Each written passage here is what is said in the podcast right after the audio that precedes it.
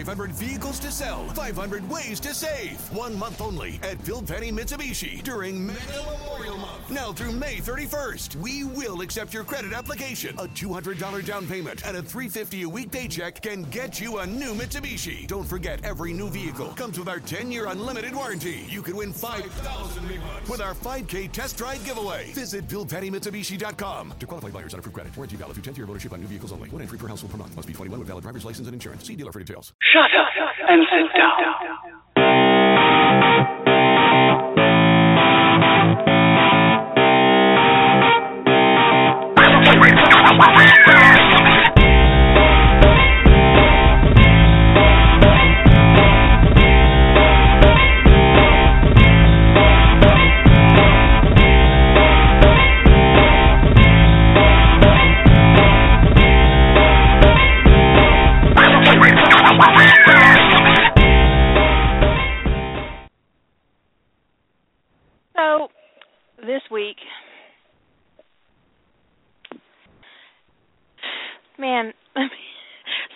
Gearing up for rough trade. So the uh, rough trade site's a little messy and a little the tra- traffic's a little high because right now, as of about an hour ago, we were at 65 participants, I believe is what I said which is 195 stories and over 80 fandoms.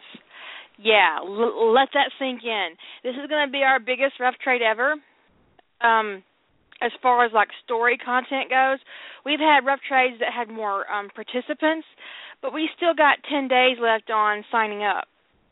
So somewhere in that area. Anyways, um, it's pretty stressful. Um, so if you're participating in rough trade and you haven't done your project files yet, I would really super appreciate it if you would take your ass over to the rough trade site and do your project files.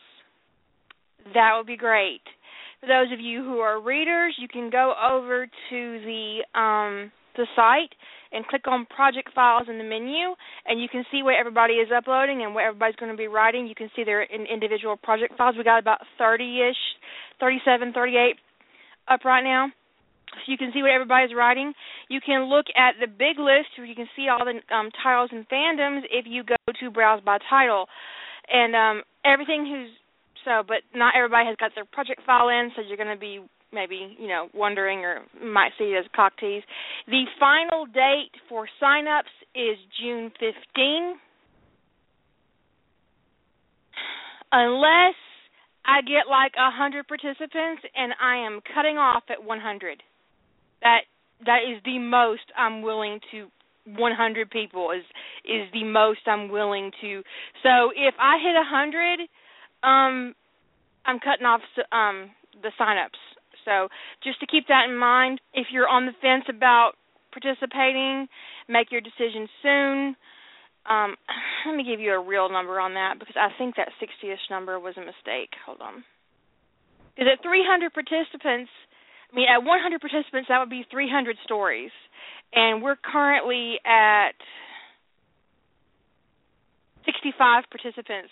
So reaching 100 is not actually impossible. So if you're interested in participating, you need to go sign up today because if I hit 100, I am cutting some um I'm cutting it off because I that is my limit.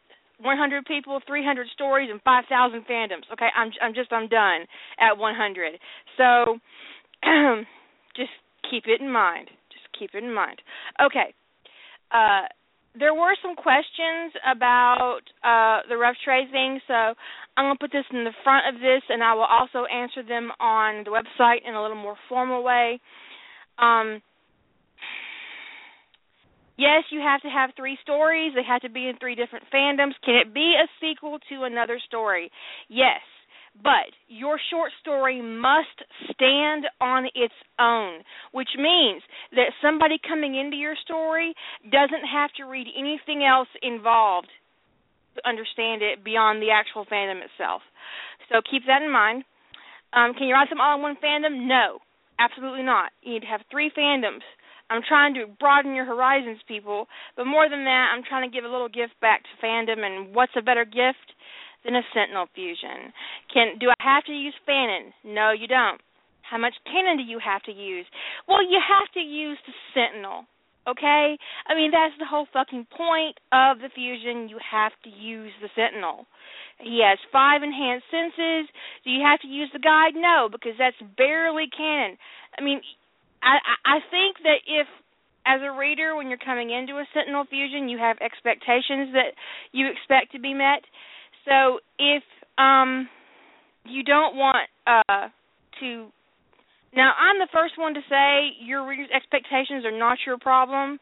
But if you're gonna if you're gonna stick a Sentinel Fusion label on your short story, you should actually work to create a Sentinel Fusion. Do you have to use spirit animals? It's canon, but no, you don't.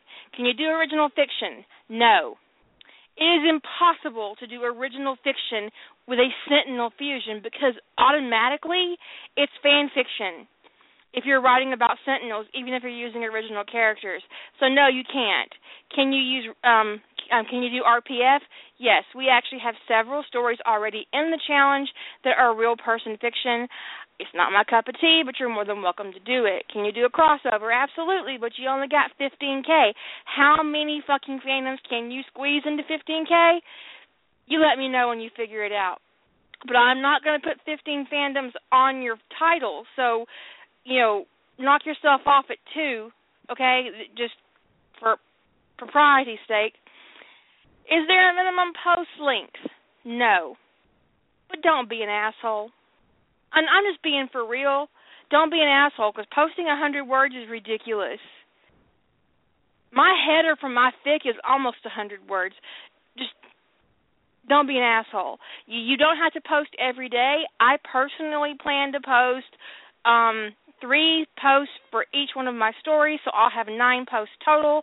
It's totally up to you to do up to you, but you can only post once a day. And I highly recommend that you work on one story at a time. Number one, to avoid confusing yourself, which will be very easy to do in a challenge environment, and number two, to avoid your readers asking me questions because they won't be asking you questions. They're not allowed to. They're going to ask me questions, and they're going to go over to the contact form and ask me a question. Don't make these assholes ask me questions. But I'm just putting it out there for you. I don't have time to answer their questions. I really don't. And I'm the only one that will get them as far as the contact form goes, unless, you know, some ambitious reader looks up one of the other mods on Facebook. don't make them do that either. So, you know, be reasonable. Be reasonable. Um, the challenge finishes on 7:31. If you finish on time, you win. If you don't, you lose. You can still continue to post until I get ready to prep the site for the next challenge, which will be in November, and that is National Novel Writing Month. I sent all the participants a template, and if you signed up, you will get a template.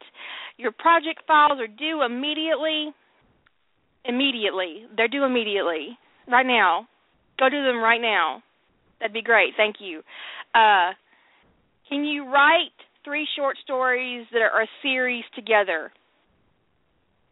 Your stories must be able to stand on their own. I'm personally writing all three of my stories in the same universe that I, that I created for The Awakening, um, just because I'm lazy and I already had that world building done, and I didn't want to have to do it again. Uh, especially didn't have to do it for three stories. But your goal is to um, create a short story, and it's a lost art form basically um, in the uh, in the writing communities because people either they're building on series or they're writing a 400k. That's not even a novel, okay? 100k is a novel, 400k is vanity. I'm not saying I don't do it because I do. If you go over and you look at Soulmate Bond, you'll see how ridiculous it is, and that's just the first season. And not even talking into how big Ties That Bind is, because that is ridiculous. And it's vain and epic, yes. But it's not really a novel because a novel is around 75 to 100K. Unless you're writing sci- like science fiction or fantasy, because we can discuss the length of the Game of Thrones and uh Harry Potter all you want to, but the modern fiction novel, the one you're going to, if you have your interest in being published, is going to be between 75 and 100k. If you notice, the first Harry Potter book is really short because she was trying to sell it. But once she sold it and it became a bestseller, then she could be as epic as she wanted to be. Game of Thrones, it was always huge. It was always big. But you're not George R. R. Martin, and you're not Nora Roberts, and you're not J.K. Rowling. So I want you to learn how to write a short story, and a short story is a confined story told in a certain word count in such a way that it has a beginning, a middle, and an end. Can your stories be connected? As long as it's not required that your reader read the first two stories in order to understand the third, I don't actually give a shit. That's as clear as I can be in that.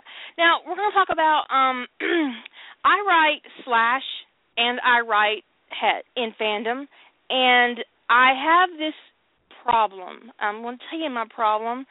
I have het readers who are relatively new to my site. They came for Harry Potter and Hermione and my um, um Harry Potter and the Soulmate Bond. They came for that. Um they're sticking around and um they're very demanding on my time. They're very demanding. I'm going to share with you an email I got today that made my left eyebrow crawl all the way into my hairline. I barely got it back. I, I want you to know that. I barely got it back. Um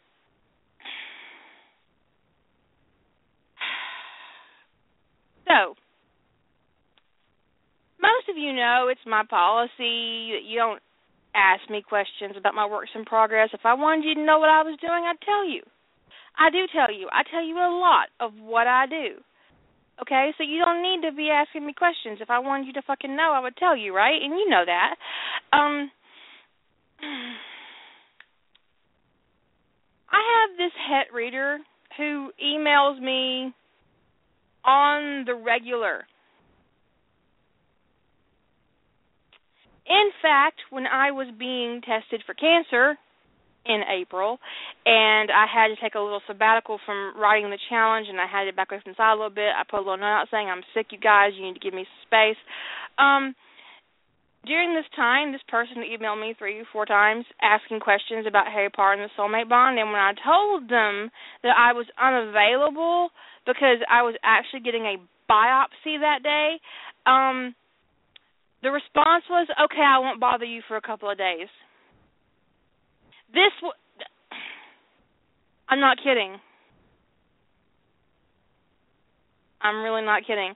So I got an email and they wanted to know when the next chapter of the Soulmate Bond would come out and then they wanted to know what I'm working on next. And then they gave me a list of things they would prefer. Um part of the Soulmate Bond. They just wanted to know where I was going to go next. And when I told them that I was going to go um that my my next big Harry Potter project will be book 2 in the War Mages trilogy and that's straight up um I've already written the first two chapters of it. Uh, the response I got was this. In that case, can I please plead for a copy of what there is of the unspeakable plot to tide me over? That's right. This person asked me for my rough draft of the unspeakable plot.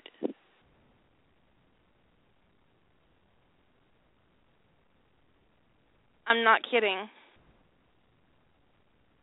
Now there are a couple copies of that running around the internet because I did it on Rough Trade. And I took it down off Rough Trade after the challenge was over because it's not finished and it hasn't been put up on my site and I don't have an excerpt of, of it either. Mostly because I was irritated because I got like 20 billion questions about the unspeakable plot after I took it down off Rough Trade and it made me so mad and that's why there isn't an excerpt on my site today because I got so irritated. So I said no, just no. And then I got a little guilty email of I at least had to check like it wasn't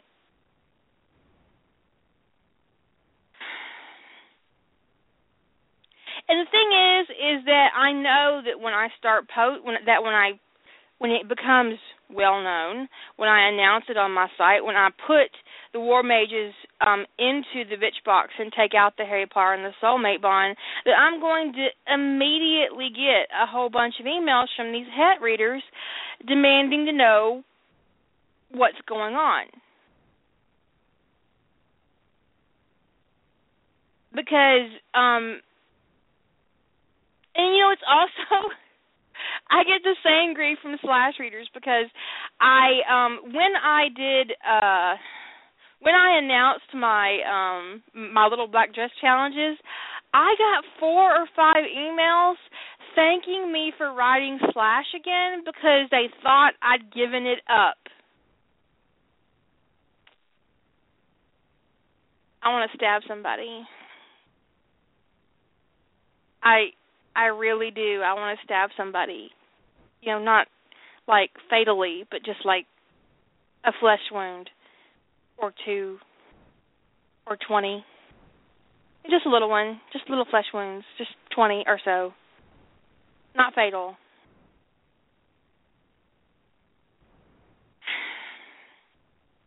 Which brings me to our uh our topic for the evening, homophobia het shippers and OTPs. One of the biggest things I see among het shippers in fandom is rampant, ugly homophobia. And it not that any homophobia is pretty because it's not. It's it's not.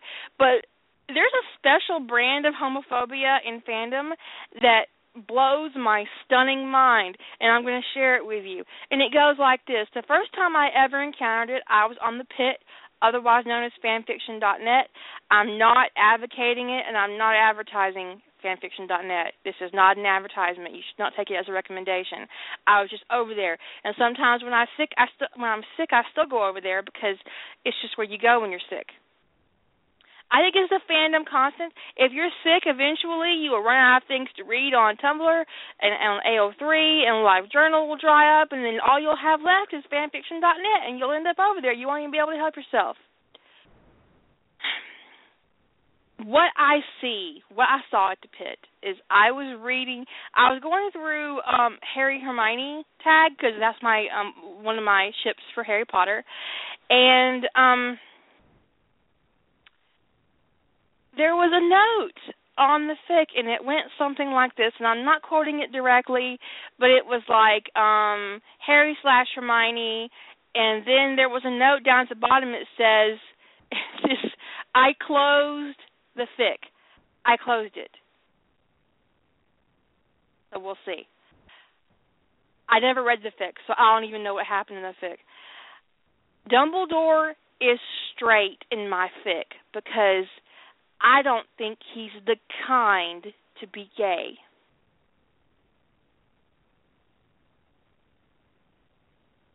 I don't think he's that kind. What the fuck does that mean? Well, I know what it means. I know what that person meant. It meant to them that Dumbledore wasn't a pervert in their fic, and that Dumbledore wasn't weak or a pansy and I'm not saying you you know I'm not saying that I think people are weak or a pansy.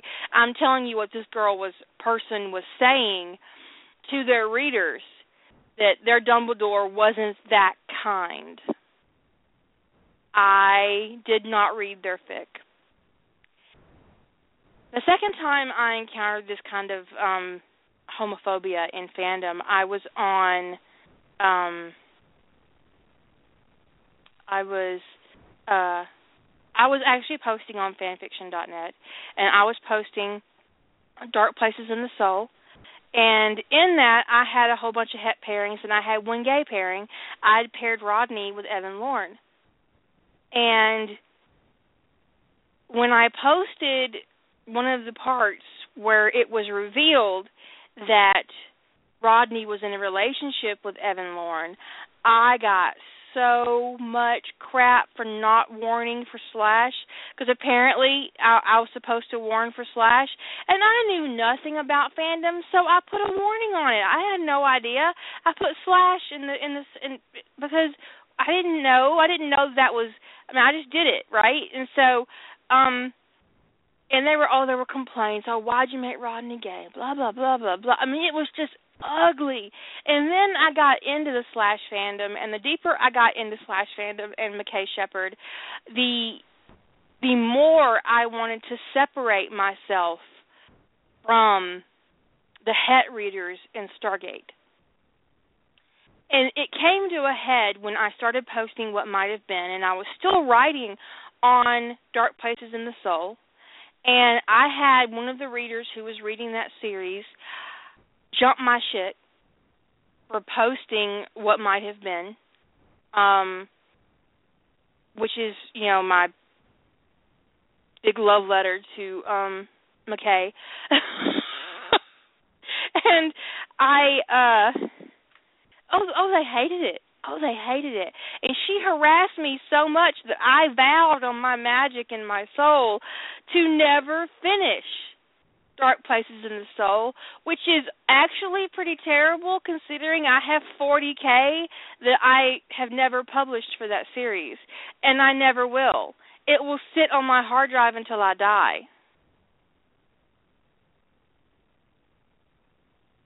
Because I got so fucking irritated, and and then I went just like completely off the rails when it came to Het, and I didn't even want to look at it, and I didn't read it, and I just like no, and Stargate, no, no, it's McKay Sheppard, McKay Sheppard only, and I was one of those people for like two years. Don't even look at me, don't look, don't look at me, and, I, and then I started hating Jennifer Keller because that's, that's what you do, as you do when you're a McKay Sheppard shipper, you hate the fuck out of Jennifer Keller. That's just like standard it, it, it helps really that she was really two dimensional and terrible and written badly.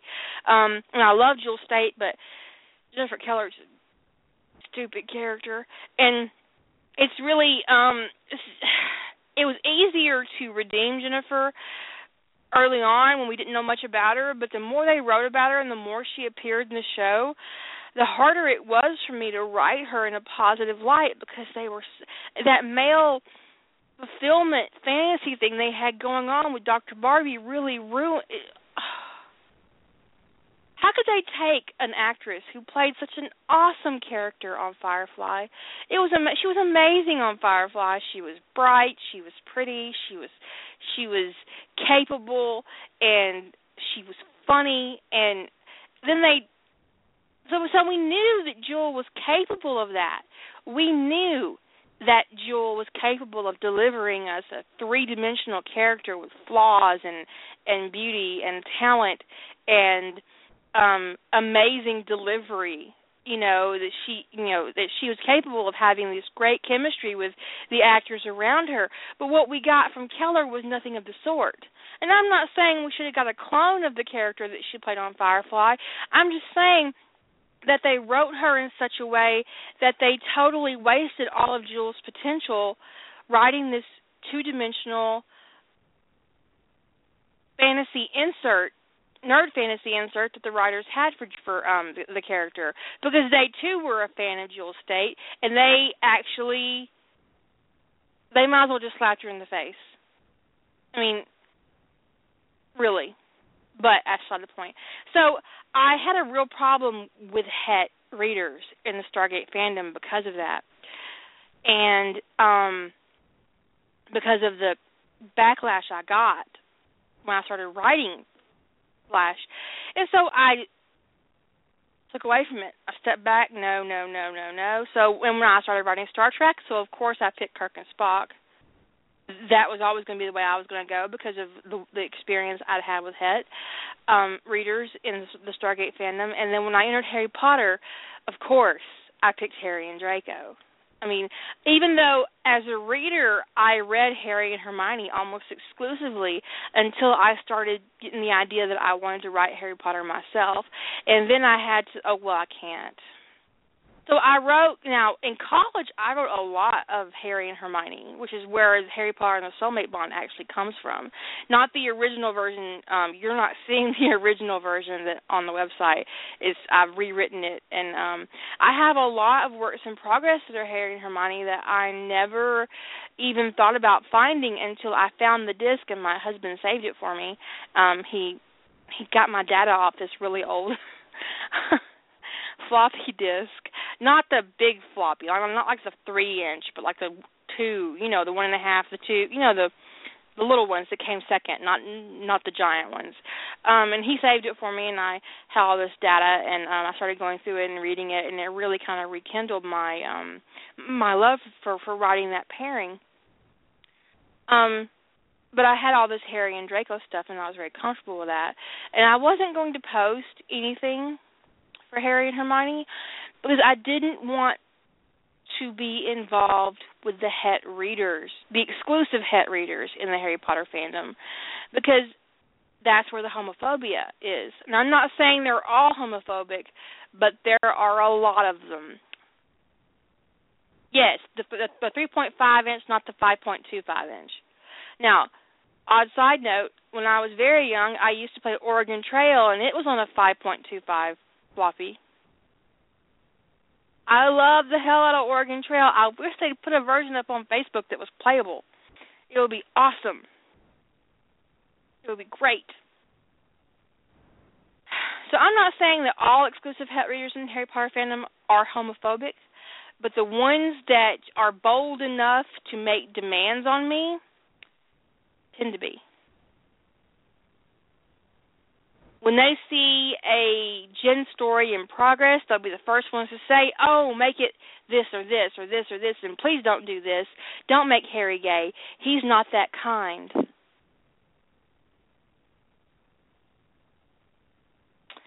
you. Just fuck you, and, and I mean that in the most serious way possible.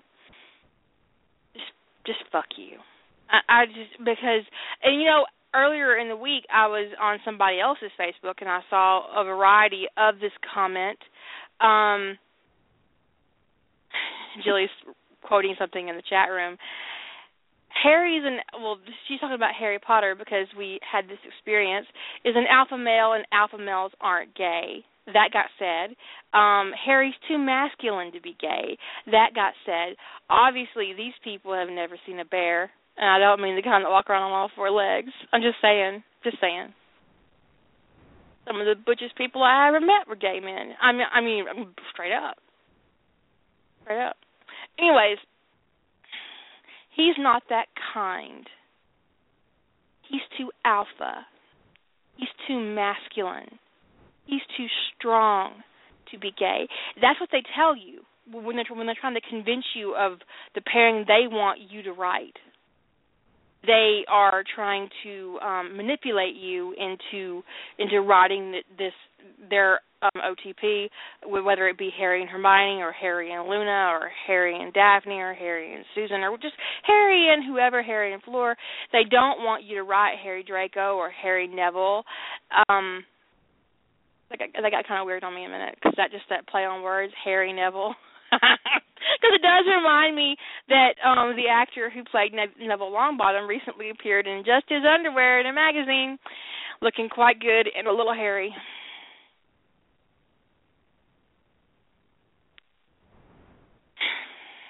Yeah. Uh, hold on a minute. I got a little sidetracked because, uh, yeah, I mean, you know. But that's what comes out of their mouths. He's too masculine, he's too strong, he's too alpha. What the fuck ever? Really, what the fuck ever? So, if I have one thing to say to my het readers um who are going to be immensely disappointed for the next 6 months, perhaps longer. I'm working on the last two parts of season 1 of Harry Potter and the Soulmate Bond, which is Harry's vassal and Hermione's spirit and that's parts 29 and 30. And after which, when I finish that, I'm going to be juggling things around, trying to figure out where I'm going to go, and I'm probably going to finish up Ties That Bind first, and then I'm going to do um the War Mages novel, which will be done completely offline, and you won't see it till it's finished. Um, and um if I start posting anything on a regular basis at that point, it's probably going to be season two of Sentinels of Atlantis. So I want my Harry Potter het readers to to listen to me very carefully, and eventually there will be an email about it, or there, there will be a post about this harassing me about about writing doesn't work. I'm not one of those people who falls to peer pressure. And if you continuously ask me to write something, I will get to the point where I will never want to write it again. And I want you to know that if you're the person, even if you only write me once, and I've gotten 45 other emails that week, and you're the final straw, you're the one I'm going to blame, and I'm going to blame you in public, and I'm going to give everybody your email address. I mean it. If I get harassed to the point where I no longer want to write Harry Potter and the Soulmate Bond, the person who delivers that final question email is going to be the one I blame in public. So don't be that person, which means don't email me about it. Don't ask me. Do not ask me. Wait. what you need to know about Harry Potter is that Harry and Hermione is my OTP for Harry for Harry Potter. But I also like to write Harry and Draco. Um and while I don't owe my readers anything, I don't think I owe you anyone a single thing in, in fandom. I will say this. The people who read Ties That Bind and the people who read Sentinels of Atlantis and the people who read War Mages, they haven't been harassing me for the last year wondering where their updates are. They haven't been asking me over and over and over again, are you going to do this? Are you going to do that? When will you do this? When are you going to post this? When are you going to post that? They have been waiting patiently for their turn, and it is their turn. And if you don't wait patiently as well, it won't ever be your turn again. And I mean you individually because I'm getting to the point where I'm going to start banning individual users from my website. I've already done it twice. I'm more than willing to do it again. I will ban every IP address in your state to make sure you don't read on my website. That's how far I'm willing to go. I'm also precariously close to making my site members only. I will do it. Don't think I won't. I really will. The Sentinels of Atlantis people have been waiting over a year. Let's not even discuss how long they've been waiting for a sequel for Lan- for Lantean Legacy because that's ridiculous. But I have a lot of things on my plate. So it could be like five years. It, it really could. And I'll get to it when I'll get to it. I write where I'm inspired, and I post what I write and that's just the way it's going to work and you don't need to be an asshole because it's not going to work out for you it really isn't i will ban your ass i will ban your entire neighborhood. I'll look up your ip address and block every ip address within 300 miles of you. I'll do it.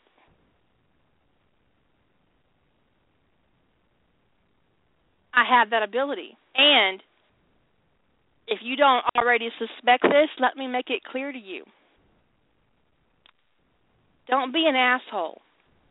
Because I have the ability to be 15 times the asshole you'll ever be on your best day. And it will be a regular day for me. Just saying. Just putting that out there for you. I'm just I'm being for real.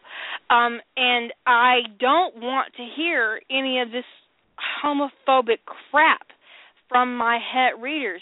So if you tell me, oh, please don't write Harry Draco because Harry's not gay, I'm going to tell you to go fuck yourself. Epically. In public. With your name. And maybe half your email. Maybe your whole email. Everybody's going to know who it is. I'm really fucking fed up with you people. I um I have no respect for intolerance and bigotry and homophobia and racism and sexism or misogyny. And if you are any of these things within my vicinity and I see it, I will ban you from my site. I will ban you from Rough Trade. I will defriend you on Facebook and throw you out of my Facebook groups. I will do this. And I don't care if you do it on my side or not. If I see you doing this kind of shit, I don't want to be around you. And since I lead a cult of cock worshippers, it is my responsibility as a cult leader to make sure that you don't taint the others. I will throw your ass out. Boom, done, and you never get to come back. I also there's someone in the room saying they suffer from heterophobia. I don't like that either. I I really don't. I know you're joking. Um but I don't like to uh hear from my slash readers that I shouldn't be doing this or I shouldn't be doing that or why'd you make Bilbo a girl? Oh fuck you. I do what I want. Don't get confused.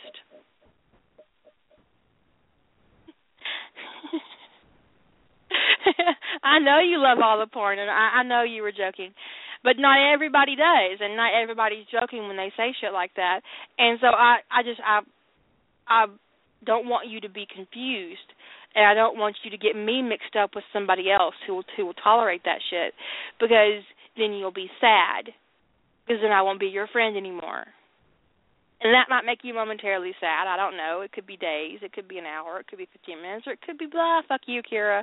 And then you go off and find somebody else to stalk. And that's fine. You do that. But I don't owe fandom anything, and I don't owe my readers anything. Um, and that being said, I um, the majority of my audience is Slash, and I'm gonna give you. I'm gonna give you an example. I'm gonna go over to my stats, and I'm gonna tell you uh, exactly where I'm coming from on this because I know a lot of my het readers think that I should I should concentrate on them because um they're the biggest group and they have the most traffic and I should pay attention to them. Um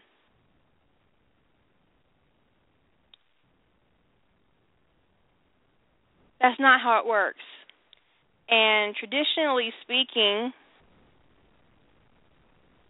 the most traffic I get on my site for any one story is Ties That Bind. It is the most popular story on my site, and it is almost exclusively. Now, there are some het pairings in there, but the het sex is minimal.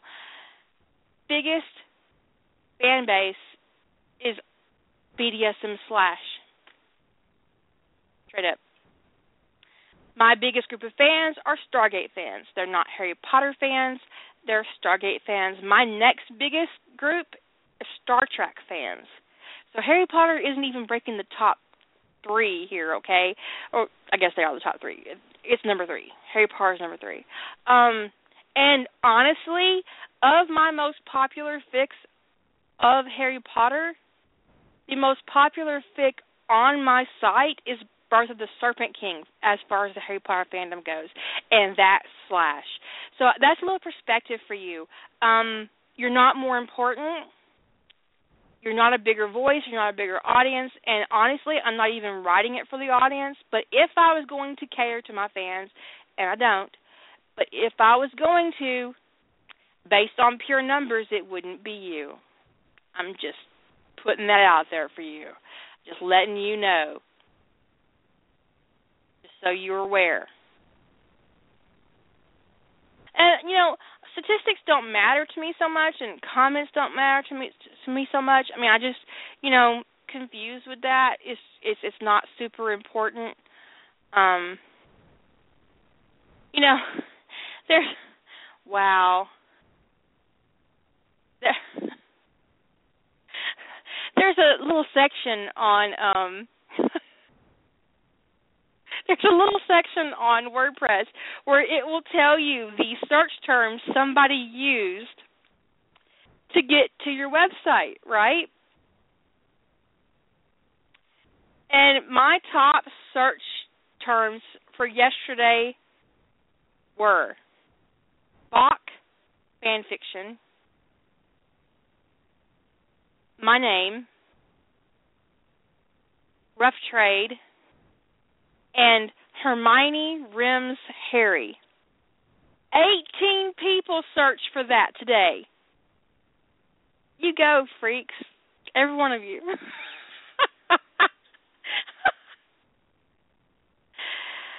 oh, wow. Wow. Oh, wow. Yesterday was even better. Hermione fucks Harry. That hasn't happened yet in the soulmate bond, but just between you and me, it's gonna. It totally is. It's gonna happen. It is for sure gonna happen. Um, yeah. And Tangled Destinies was my number one topic yesterday. Closely by Ties That Bind. So just, you know, keep it in mind. If I was going to keep score, um, you're not the my het readers aren't the ones who'd win that race. I get twice as much traffic and twice as much feedback from slash readers, if that mattered. Interesting side bit there are 18,632 comments on my site. I would say 75% of them are um, on my slash stories. Um, there are 2,356 two million three hundred fifty six thousand one hundred ninety one words on my Quora site. That's just posts, not actual comments. And comments, I'm at nine nine hundred thousand nine hundred and thirty five thousand comments words in comments. So I'm pretty close to a million words in comments. That'll be cool. And I've been up and running for seven years.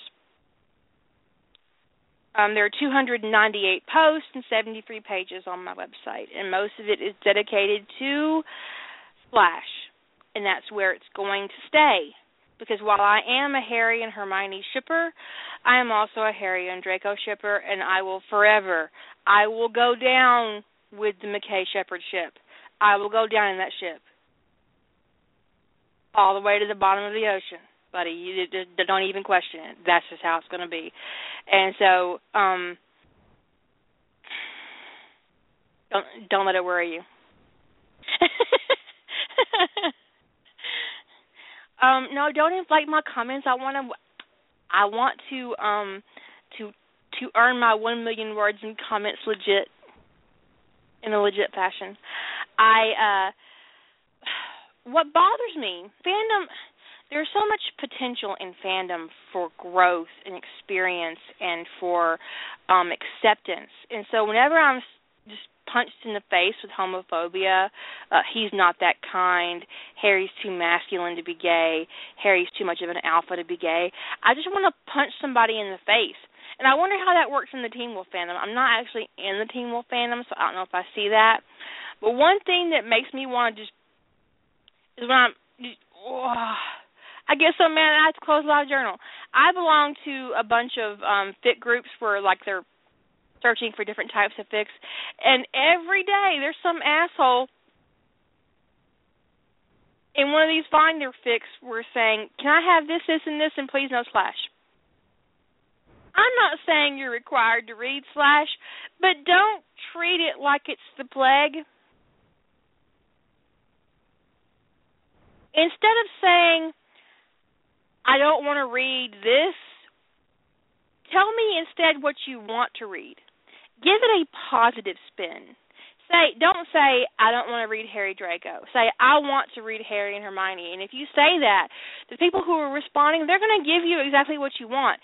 You don't have to trash somebody else's favorite ship. I hate that. I hate seeing these ship wars. Everybody gets bent out of shape. You know, don't do this. I'm not reading this. I can't ever read this. Don't read it. That's fine. You don't have to talk about it. I don't want to know because I don't give a shit. Ask me. I don't give a shit. I want to say something really quick about me, and then I'm gonna put one of these ladies I have on the board online with me, and I'm not. I'm just gonna pick. Um, I don't care what somebody's sex is. I don't care. I don't care if you're male, I don't care if you're female, I don't care if you identify differently than you're born. You be what you want to be, and I will accept that as God. I, I need no other explanation. I don't need to know what junk you've got in your pants unless I'm going to sleep with you. Your junk is none of my business. And when it comes to writing relationships and characters,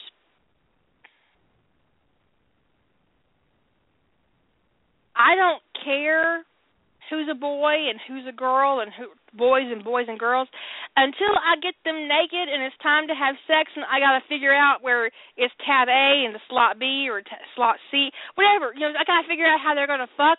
That's when it matters. That's when I care. And only because I had to figure out the logistics. It's just semantics to me. I don't care. Um, she's, Julie says, "I'm so tired of, of, and I quote, I'm not reading because you didn't write my ship. I've seen this.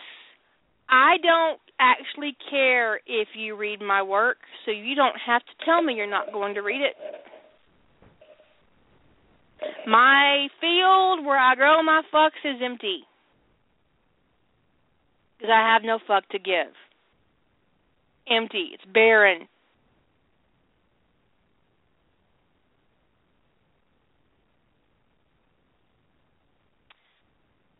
So I don't care what kind of junk my character has until it's time for them to actually fuck, and I gotta work out the logistics. Penetration isn't important to me. Sometimes I write it, sometimes I don't. Don't actually care. I don't care. And I don't care if you do. Not giving a shit. Really not. So, if you encounter a fic you don't want to read because the character is trans or the character is gay or the character is um male when they were female in the um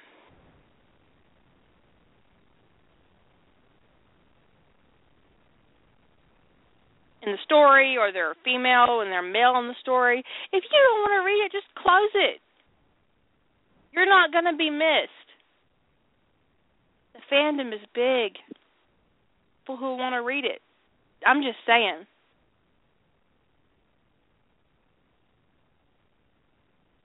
Just saying. I mean, just be real. Just move on close the window, pick out something else. There's a fuck ton of stuff to read on AO3. You got plenty of choices to make. You don't got to read it. And more importantly, just so we're clear, your opinion doesn't matter.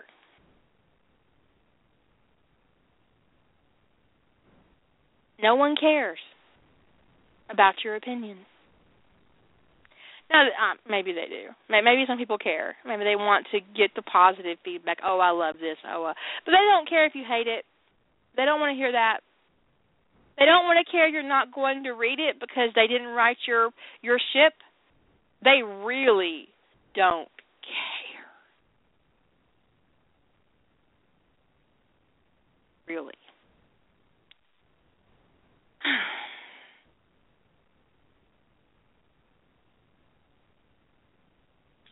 Hello. Hello, Lady Holder. Hello. I hope y'all can hear me. I can hear you. I'm not sure if they can. oh well, okay, whatever. Oh, they can hear you. They can hear you. Okay, good.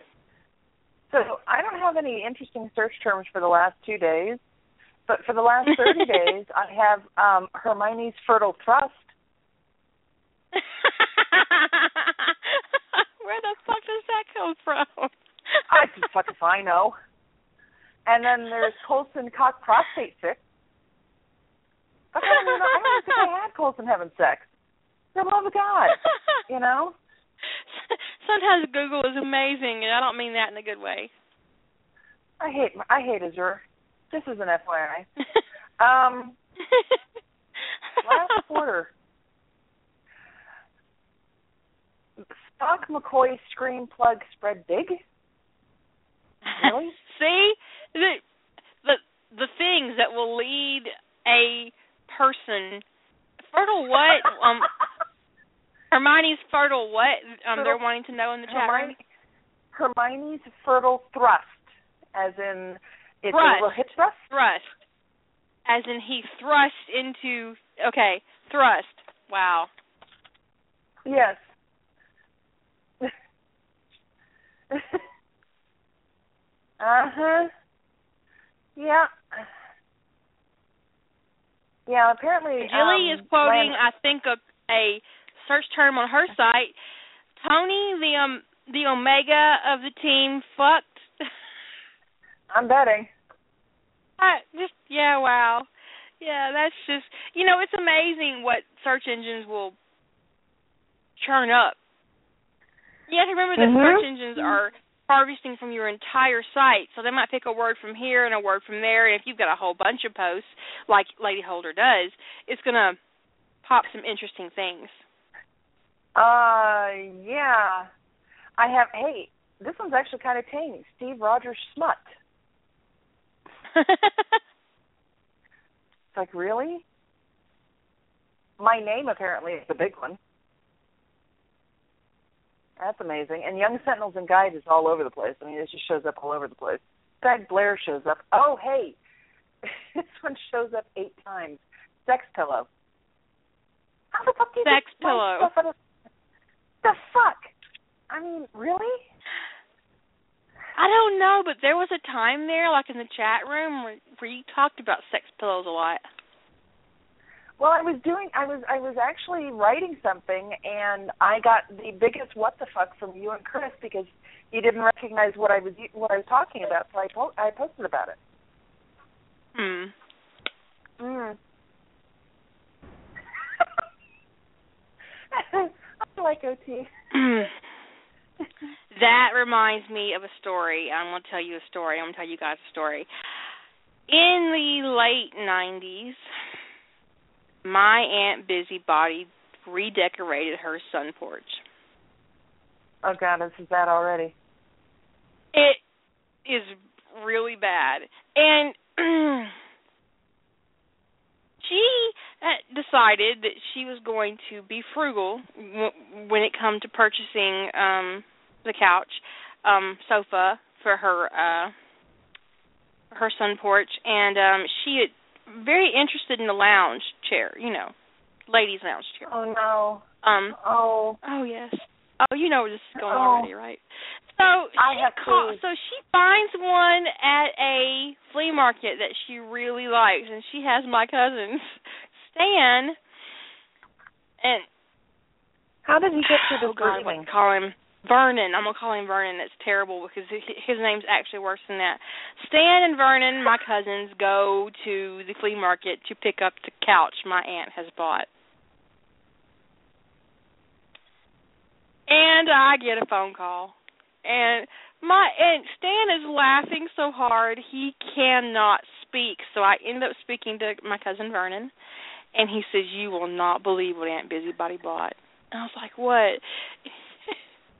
He said she bought a sex couch. I said no, no. He said yeah. It's one of those where the you know where you lay up on it and the next to ass in the perfect position for. And I'm like, shut up. She didn't. I'm like, she. T-. He's like, she totally did.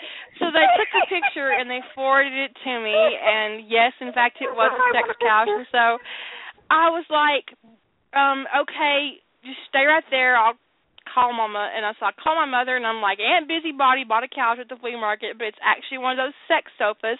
And she's my mama says, How's that work? So I had to explain the logistics of how a sex couch works to my mother and she's laughing so I send her the picture and she was like, Well, would you look at that? The things that people make. And they got passed around to everybody in my family. And so I called my Aunt Busybody and I said, Is there any particular reason why you wanted this whole red sofa for your um because it was red. It was red. This whole red sofa for your sun porch and she's like, Well, I like the color a lot and the design was interesting and I thought it'd make it really easy for me to read. I could lean up on that Oh, big God. part and it'd be really comfortable. And I was like, You're totally right about that, but I can't let you buy this sofa. Dan's gonna get your money back. And she was like, But I really like it. I'm like, No. Aunt Busybody, because it's not a sofa. It's not a reading sofa. I said, It's a sex couch. What? You know, you know that part you want to lean on so, so that you can be comfortable while you read?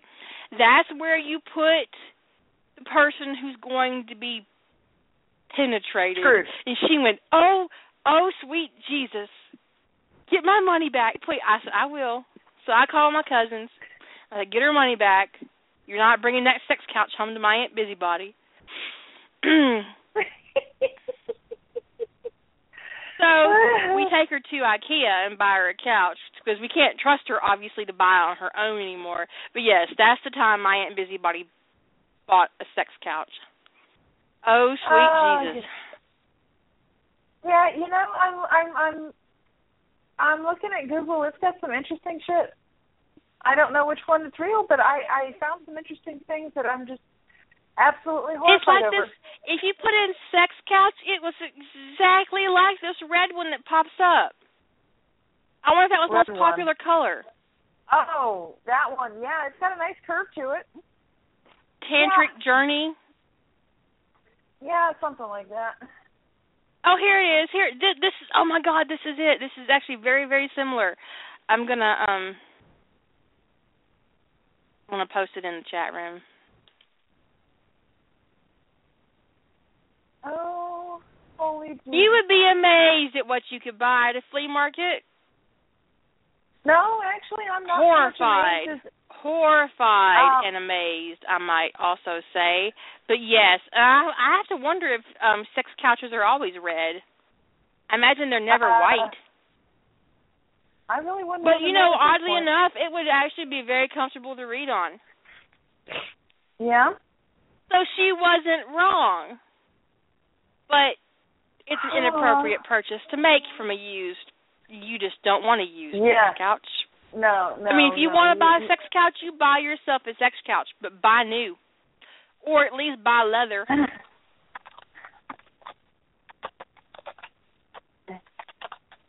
yeah. I'm just saying. I don't think a white one's a good choice. Um, I don't think black's not a good. Um, black's not a good choice either because the cum is just gonna show up. Real, I would get leather or vinyl. I would probably vinyl. That way you can use because you know bleach can can ruin um leather. I- saying. I'm putting that out there. Mhm. Yes, my aunt bought, my aunt Busybody once bought a sex couch at a flea market. You can't you cannot buy that kind of entertainment because No, you really can't. eh, because you can't mention it often. But when you do Uh-huh. mention it, it shuts her right up because she's got nothing to say. There's no defense from that. All you gotta say is, Uh. "Hey, remember that time you bought that sex couch at the flea market?" And Oh, whatever she was going to say, it just totally derails whatever she was going to say. But it does actually look very comfortable for reading. I'm not. I'm not. I'm not gonna lie. But that's not what it's for. FYI, if you Um, if you click that, just be ready. Mm. Mm. The vagina couch. Wow. See, there, there's just no need for that. There's no need for that. They market them as yoga chairs. That's just like they market vibrators as massage as massagers. Sure they do. As personal massagers, yeah. Yep.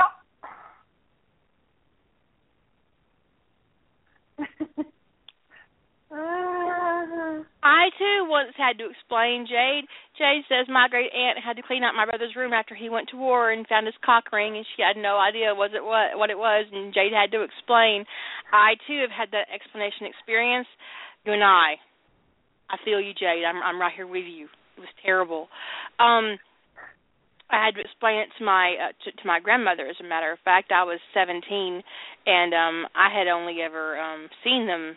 Um, like in magazines and shit and uh she found one in my uncle's um room because he was um indulging in his third uh post-divorce sofa tour, and um he was uh sleeping in her den, and he moved to my uncle's house, and she found the cock ring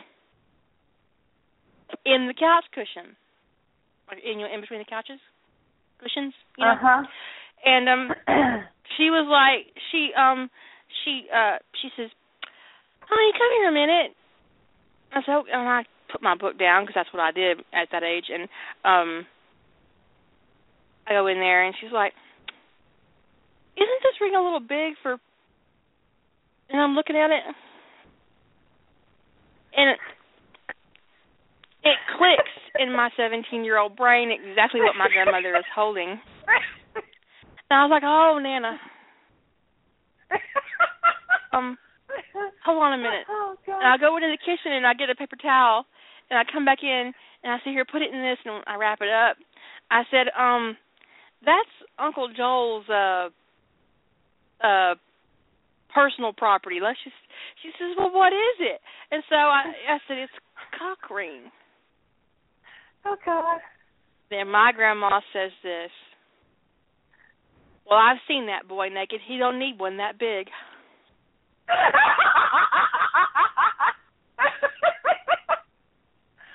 oh God. Oh. Oh God. I need my inhaler. Oh, That's my God. grandma right there. That's my grandma. You can't even. I just. Yeah. I. I'm gonna go put this in a Ziploc bag, and we'll just let him know it's in the. It's um. Mhm. We're gonna put it in that drawer over there. Yep. oh. Oh yeah. The things you can and cannot hide from your own mother are actually very, very limited. Up into and including, Yeah. of course, your penis size, because who's going to see it? Your mama. Your mother. Yeah. This- always to know what you're packing. Uh huh. I'm just saying. I'm just saying. Whew. Anyways, What a. back to homophobia Mhm. and um het shippers. Now you're a exclusively slash writer in fandom, right? I've written actually. I've I mean, like for your um, main pairings. Oh yeah, my main pairings are all slash. Um, I have. Do you know how hard it was? Um, just as an FYI, one of the new books I have coming out this year, guys, is actually Het. It was so weird. I actually have a couple. Um, I have two Het side pairings in uh, the what might have been in the what might have been series, and That's my series. No, not uh, you're what you're what might have been. Sorry, my um, what is it? Home is what you make of it. Sorry, the, it's the slow slide of indifference and a complicated choice. Fuck, suck it up. I'm sorry. Brain fart. Um, I was like, really? I'll claim it. I'll claim it. I'll get confused But- really easily. Okay, okay, yeah, you're yeah, Oh, sure God, you wrote I've that. got, I yeah, I've got so many thing, little stories, but um, most of my stuff is is slash. You know, I don't even think. I don't even think any of my my challenge fic I ever did was was um. It's all been slash. Huh. Okay. Well then, I don't get any shit for it either. Weirdly. That's Yeah, because you don't really one- have any het readers. You know, ex- Nope. and I don't mean like I got a lot of slash readers who read het too. I mean, when I say Mhm. het reader, I mean exclusively het reader. And once you encounter someone who's exclusively a het reader, it's like a it's deeply uncomfortable. I'm I'm deeply uncomfortable around people who are that close minded. I mean, even my own mother reads gay fiction. And one of my mother's favorite movies is Brokeback Mountain. I'm just gonna put that out there. Your mother just your mother just likes the pretty pretty men. this is true. This is true. she doesn't watch gay porn. I mean, I haven't got her that far yet. She is in her sixties, but Doesn't mean she doesn't. di- I mean, But- she's still got everything moving. yeah, yeah. These, but Yeah. these, these straight up, I read only het readers. They're very difficult to be around Mhm. and they're very difficult to interact with because you feel like you can't I don't want to say I censor myself, but sometimes I feel um restricted and kind of confined, which is why I posted all those gay men kissing on my Facebook last night just to Mhm. You know, I freed of the- myself up a little things- bit. one of the things that um you and I talked about ages ago with one of your Harry Potters was when Hermione rimmed Harry and how much of a shitstorm we were expecting that to be. Do you And I did one? get some comments. but I didn't get nearly as much comments as I thought I would. I got Mhm. more comments out from the finger fucking than I did the rimming. Mhm. But even then, I didn't get as much as I expected, and I think that's because, and I'm going to say this, I the the shit I did get came from female readers, Mhm. Probably. and I thought that was really interesting. But then my husband, and I told my husband about it, and he said, "Well, you know, um most straight men have no problem with a woman playing with their ass." Yeah, most. Not all of them. No, not all of them. I mean, there are some. Um Mhm. but you know it and he said you know you probably honestly would have gotten more uh uh backlash if it had been harry masturbating and fingering his own ass and i thought about that Mhm. and i thought you know what i bet that is actually true Yeah. But because I mean, one of the in- people in the bed the was female it? remained heterosexual but if harry was by himself it could have been construed as gay activity if he'd have Mhm. finger fucked himself. But Hermione did it, and she's a girl, so it was heterosexual in nature, and they didn't have a problem with it. And I was like, really? Is, is that how that's going to work? And then last night, I decided that sometime in the next two chapters, or perhaps the, yeah, sometime definitely in the next two chapters, Hermione's going to peg Harry. Just It doesn't really fit my plot though. It doesn't fit my plot, but I'm just so irritated. I'm so irritated by Uh-huh. the by the um the intolerance and the and the homophobia uh that I encounter from my exclusive het readers. And um and honestly, I think um it mostly uh it's um and I'm to say this, and it is insulting as fuck, and I'm probably to get some shit for it. So, um, in advance, if this makes you mad and you have the need to email me, don't bother because I don't care. I'm to tell you this. I think exclusive female het readers get bent out of shape when you make Harry gay because then they can't insert themselves into the story as his love interest. Well, that's just short-sighted of them. I know, right? Uh huh.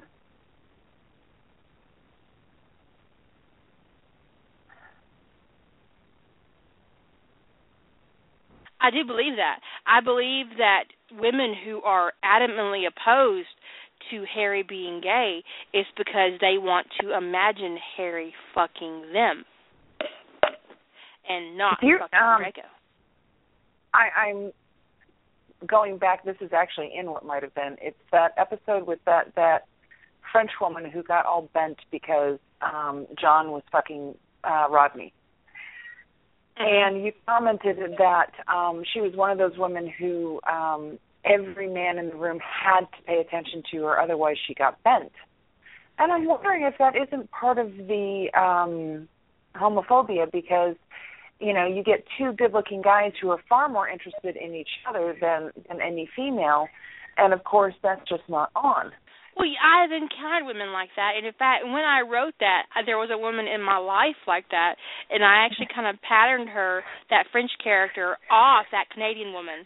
She's French Canadian. That Canadian woman Mhm. off this person that I knew because she was of the opinion that every woman in the room had to be her friend, and every man in the room had to want to fuck her. Yeah, no. And there were no exceptions to this. There were no exceptions. I'm sorry, and but she was so difficult to be around. Um, more so for the fact that one time I got really irritated with her, um, because she said that she could um have any man she wanted. And I said that's not true. Uh-huh. And she said, "Oh, that's absolutely true." She said, "I can." She said, and I quote, "I could even have yours." Uh-huh. Right. Not And that's when we stopped being friends. In case you were wondering.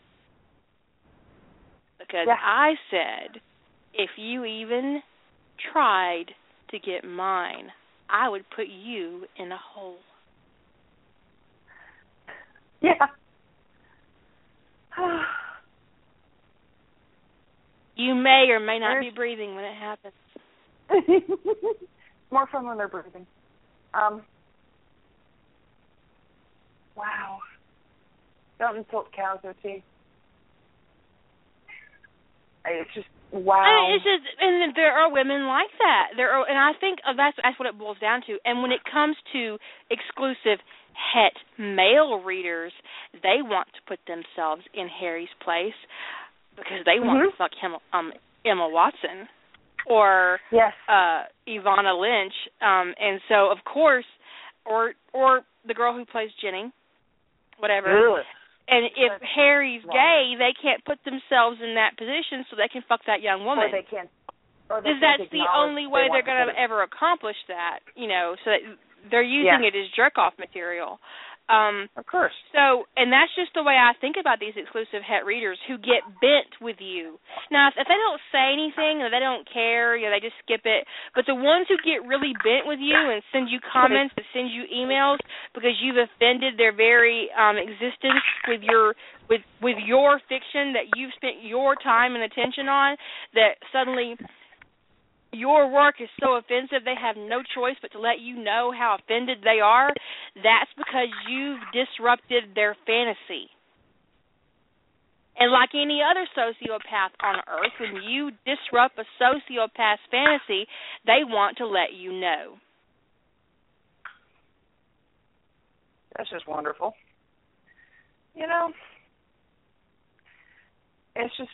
And this is just my opinion. It's not Lady Holder's opinion. So if you got a problem with the things that I've said in the last 20 minutes and you want to tell somebody about it and you want to exercise your sociopathology, you go right ahead and email me. It's Kira Marcos at gmail.com. And I will tell you exactly what I think of you when you email me. And it's going to go something like this Go fuck yourself. And that's all it's going to be. It's the radio to show. let you know. And by the way, it's ladyholderm at gmail dot com. I can also say go fuck yourself, and I can even find other languages to go tell you to go fuck yourself. I'll really start calling out the internet. We can use ones. Google Translator. We can do it in German and Hey. Latin and Spanish. I mean, for Klingon. For every we can do it in. Klingon. Oh yeah, hey, that one would be a good one. For every paragraph, you'll get a new language. So think on that. So you know, I don't have a problem with het ships. I read it. I read Harry Hermione. I read. I read a really great Harry and Daphne one. I don't read Spock and oh god, I never can say her name. Uhura. Uhura. Uhura. I don't read that. I never have read it. There's nothing against the actress. I just don't appreciate that pairing. Um, I didn't read Kirk and Spock until the new version of the movies, just to be perfectly honest, because I think Chris Pine's gorgeous. Mhm. Yeah, the, the thought of Shatner was just a bit much. if there is a Vulcan way to say go fuck yourself, I will find it and put it in the email. I'll just let you know. Mm-hmm. Take a picture of my bird finger and send it to you. I'm just saying. Well, you know, there there actually is. You, you know what the ta'al looks like. Everybody knows what the ta'al looks like. yeah. Okay. So you know, it's the, the the term, or one of the terms is peace and long life. Okay. Well, my family's got a, a really you know wretchedly human response to that, which is to flip them the bird and say die young and poor. You know. It's just you know, we we've had this for I don't know how long, but you know, every once in a while I'll give my dad the the, the ta'al and say, you know, peace and long life. And he looks at me and he flips me off and he said, do not say the other. it's like, off we go. Yeah. My favorite part about the first Star Trek movie um uh, of the alternate universe is when um Spock tells the Vulcan Council to live long and prosper, and you're thinking to yourself, he just told them to go fuck themselves. Mhm. Sideways. yeah. yeah, just pure expression. But I honestly, that's just my opinion on exclusive het readers who complain. Um, if you read exclusively het and you don't complain and you just move on, I have no problem with you. But the ones who stop and complain, the ones that make excuses, oh, Harry's not gay, Harry's too masculine, Harry's too alpha to be gay, you, I have a problem with you. Have they seen? I think his, you're an um, asshole. Yeah, well, have they seen Daniel's posts where he's basically told everybody that fuck you, I'm, I'm if if not you know, whatever. If I'm not one thing, because he doesn't pigeonhole himself, I'm accepting. You know, come on, he doesn't give a shit. All right, now he might give a shit about people objectifying him because he had a legit meltdown over um pictures that made it onto the web. All right. I don't you know, blame him because that's not the avenue um by which he was I mean that that wasn't a movie, that was taken out of a play. Um, that was a live mm-hmm. performance. They had no business taking photography. You know, they had no business taking pictures. Um, and um mm-hmm. I don't appreciate it. I mean, I don't appreciate it on his behalf. But what I will say is this: is that um Daniel Radcliffe has absolutely no problem playing a gay man because he did play a mm-hmm. gay man, and he had a gay and sex had... scene, and he kissed a man, and mm-hmm. he boy did he kiss a man. He he like mm-hmm. boom it, um, it was it so was very I nice think that you need, um, and I don't know if he has a problem with objectification exactly because I remember an interview where the girl was saying that she found him attractive, but she was really uncomfortable with it because of him growing up in the movies. And his response was was that no one had a problem objectifying Emma Watson. Mhm and yeah. finding her attractive after she grew up. Um and that's Jade says it. Uh, um, she nails it. She said also in the books, Harry isn't exactly an alpha male, and that is absolutely true. If anybody's alpha in the book, the books, it's Hermione. She is. She she writes. She manages those boys like no tomorrow. You know, the fact that Harry makes it to the end, and and to be you know to actually have a chance to in canon marry Ginny is not because you know not it's not because he's the savior or because he's you know he's got that that deep wellspring of you know get up and get it's because I think honestly he was scared to you know to to you know past death Hermione would come and get him. I mean, she did everything. She kicked his ass up one side and down the other, and it's for all seven books and eight movies. But what happens is is that these readers they read the books once, they watch the movies a couple of times, and they immerse themselves in fandom. Where Harry Potter is an entirely different animal. Mhm. Well, Harry's a lot of different. The Harry things. in Fanon is nothing like the Harry in canon. I don't write Harry canon. I have no intention of writing him as canon because I feel like his character um wasn't developed enough um, even though it was written in mm-hmm. almost entirely from his point of view, um, he he never moved, he never grew, he never um, he played offense the entire book series, and I find mm-hmm. that so weird. There has to be a point where even a pacifist, and he's not a pacifist, says no, and and they go on. You know, well, actually, he played defense the entire series, and you know, mm-hmm. it see i'm not i'm not very good about football but i but but, but I no. catch up. He's always he reacting always to what happens to him instead of being proactive and saying I'm going to do this, mm-hmm. this, and this. He waits for something to happen to him, and then he goes big, but it's almost too late. Yeah, because Harry isn't a leader. I think when it comes right down to it, um, that the only person you see grow and move into a leadership role in Harry Potter is Neville. Neville. Yeah, absolutely, it's Neville. Mhm. And Harry only really survived because of Hermione. Yeah. and luck. Lots of it. He better And be, perhaps he better fate. be putting. It Mhm. wasn't skill. It no, wasn't he didn't skill. Have the, he didn't have the chance or See. Hermione was a leader from the very beginning. Neville grew into a leader, but Hermione was a leader from day one. I think that's why Harry and Ron um reacted so poorly to her originally. Was and let, let's be honest, if there's a single character in the Harry Potter books that we so that we see grow up that could actually end up with an inner circle and have a cult, it's Hermione. Mhm. If there was ever going to be a dark lady, there you go. She'd be the one. Right? And and Hermione turned into this big wimpy girl, but not so much that she shut down. I mean, she shut down briefly when Ron left, but she still pushed through and stayed with Harry. And so she it, it wasn't like she Mhm. was completely off the rails, which you know, but she came close. She um, she came very close to this to going off the rails there at the, in that book. Um I read I read an interesting story once where Hermione did leave with Ron and Harry ended up being captured and taken to the Malfoy estate sooner and Draco turns on his father and the Dark Lord and escapes with Harry. And Hmm. that's all I think I ever read of it. I don't think it was finished. I think it was like two chapters, and I, I thought that was a really great idea. I, I wonder what I could do with that. But then I never did anything with it.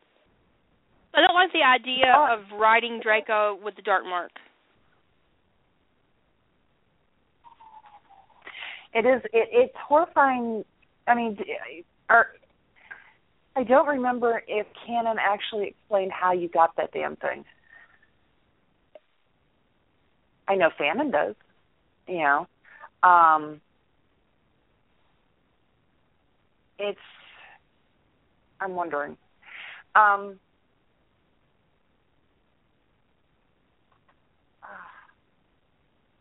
let's see, where is it? We have homophobia, het shippers, and OTPs. Um, my OTP for for the the Harry Potter universe is the Harry Draco, and it's mainly because that's what you started writing, and then I kind of wandered over to it. Because when I Mhm. started when I started reading fandom, okay, um, I read a lot of Jen, and then I wandered over to the Het, and I think my first slash pairing that I remember reading was a Nick Gill um, pairing on CSI, and it was early, early season. Now there was a ship war in CSI, wasn't there, about Mhm. um Greg and Grissom and Sara and Grissom? Oh God, Sara and Grissom was major news before it actually showed up, uh, really in the show. Um, Mhm. and then when it showed up in the show, it was just exploded all over the place. The the thing I have is it's like there's the reason you you you put actors or, or characters together um, as an OTP is because the actors have at least some chemistry with each other. Okay, but I, I I saw more chance of flame from a pile of wet soggy napkins than I did between Gil and Sara. Okay. Um, early seasons between uh, Nick and Gil, oh my goodness gracious, it was great. It was, you know, Nick and the same thing, but not Gil and Sara. You know, and I remember um, watching Stargate and enjoying the hell out of um, the the Sam and Jack hints that were dropped, and reading that and and enjoying those stories. And I've still got some of them somewhere. and They're great stories. And then I found Jack and Daniel, and I went, huh, and fell over the side of that one, and never really went back to Sam. You know, um, yeah. Lucas comments, Gil got deer in the headlights and ran from Sara until suddenly they were together. Yeah, that's that's one of those where I just That did seem to just come out of nowhere, didn't it? It was like, what, really? Yeah. She just came out of the bathroom Yeah. in a robe, and you're like, what? How the fuck Uh-huh. did that happen? Yeah. I'm gonna be honest. If I ship anybody with Gil in CSI, it's Lady Heather. I you know, it doesn't bother me with Lady Heather That's at hot all. as shit. Yeah. I I can see I can see um Gil and Lady Heather, you know, nowadays, especially after watching it where they got where they were talking, but my original love of Gil and Nick was mainly because I'd never Lady Heather wasn't there. Okay. And then all of a sudden she was and it's like, Oh yeah, that's that's Oh I yeah, that that. works. yeah. You know. Um other OTPs that I have, you know, you've you've wandered into a couple of them and you you've given me the the long distance hairy eyeball. And um I can't see I never could see um something like um Tony and Kate from NCIS. It- they're very like siblingly. They're very the yes, brother and sister there. yes. And I never could get the Ziva and Tony thing because Tony wants to kill her. Just flat out, straight up, murder her too many times and her reaction to him is a level of indifference to the fact that he's breathing and and functional, you know, as more than just you know a weapon that or something that she can manipulate. No, there's no sparkage there. And when they did finally get together, it was like the end when the actress was leaving the show. And I think that was mostly fan service for people who were Mhm. big on that ship. Um and it served no real purpose in the um in the plots in the in the plot structure of the show. It just it just seemed like a an also and then and then this Yeah. happened and then this happened and then And here- and, and then Tony came the- home. Yeah, and here's the thing, guys. I'm not trying to ship shame, okay, if you want to call it that. This this is me. These are my opinions of, of what I like, okay, and why I like them, okay. So if if you um if you don't like that idea, well then that's fine. Um Azura's I got think- some really I think strange some- ones that I'll live with too. I call Azur, what are you doing? You just hold your head. But no, um, Kate, no, there's someone in the chat room that says Kate and Ziva had no respect for Tony. I disagree on the Kate front. I think that sometimes um Kate took Tony's teasing too far and she responded and um the actress has a very sharp wit and tone about her. And I think that's why the Mhm. actress in, didn't stay with the show was because the chemistry between her and Tony wasn't exactly right. But Kate Kate- cared about Tony. Mhm. She did. Yeah, she, um, there's- she did care. She stayed with him when he had the plague. She cared. And and the Jeffrey White thing, Never. No, no. The Jeffrey White thing, where you know Gibbs was all just white knuckled and everything, and and Kate is managing um him and her own worry and trying to make sure that there's you know that that when they find Tony, that Gibbs is not going to have a complete and utter meltdown. Kate went for the the thermonuclear option just a couple a couple too many times, I think, when Tony got outrageous. Um, Ziva just goes for the sniper rifle and try to kill him. You know, it's Every time. Every Mhm. time Ziva's like a knife in those first seasons when they're and um can I ship Kate with anybody? Uh I actually can't ship Kate with anybody in NCIS. Okay. Um she looks at I could Tony ship like Kate and G. yeah, that works. But what I I could ship is Kate with G, and G from NCIS LA, or maybe Mm-hmm. Kate and Pride from NCIS New Orleans, because I haven't seen that one. she's all she's all buttoned up and he's all laid back. Mhm. It would be But fun to watch, but I, but I can't ship her with anybody on the original NCIS. Tony's too too much of her her very very close brother, you know, almost twin. Uh Tim is too much of a younger brother who they're they're babysitting. Um Gibbs is too paternal. And for Abby there's too much of the, the it's that weird cousin we've got who it was invited over for dinner. You know? Catholic girl McGough. Oh boy. Jilly's great. I'm perfectly happy to ship Ziva with Michael Rivkin and let her go back home. I the the problem that I have with Ziva early on, you get the the impression that um relationships because she kills her own brother, that relationships Mhm. are only good for her and what their advantage is to her and that she will destroy a, a relationship to advance herself and she'll do it again and again and again and for her sex is a weapon and when you have a character where sex is a weapon putting them in a romantic relationship is abusive because this person who treats sex as a weapon is going to manipulate their partner over and mm-hmm. over and over again with sex to get what they want. And Ziva does oh, view yeah. sex as a weapon, and which makes all of her relationships terribly unhealthy. And so, no, I can't share with anybody been, either. She's been trained since probably earliest infancy to see her sex as a weapon. You are a girl. You are to use the fact that that your sex is a distraction that that men will gaze at you that they will they will ignore their whatever that they will give you, you they'll give you their secrets for a taste of you that's that's what she was trained for all right and for that i blame her father because he he had children and he raised them not to be kids but to be weapons and then when they broke, and it's so ugly. Yeah, it's well, so you know, ugly. Eli De- Eli David is ugly. Okay. yeah. Um, there's a lot of things with Ziva.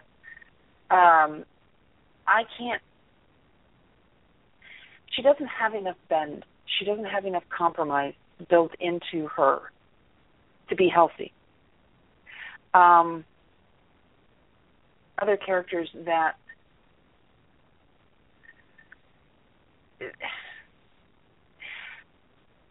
I think I walked into um, Atlantis looking at it with the eyes of somebody who wants to ship something.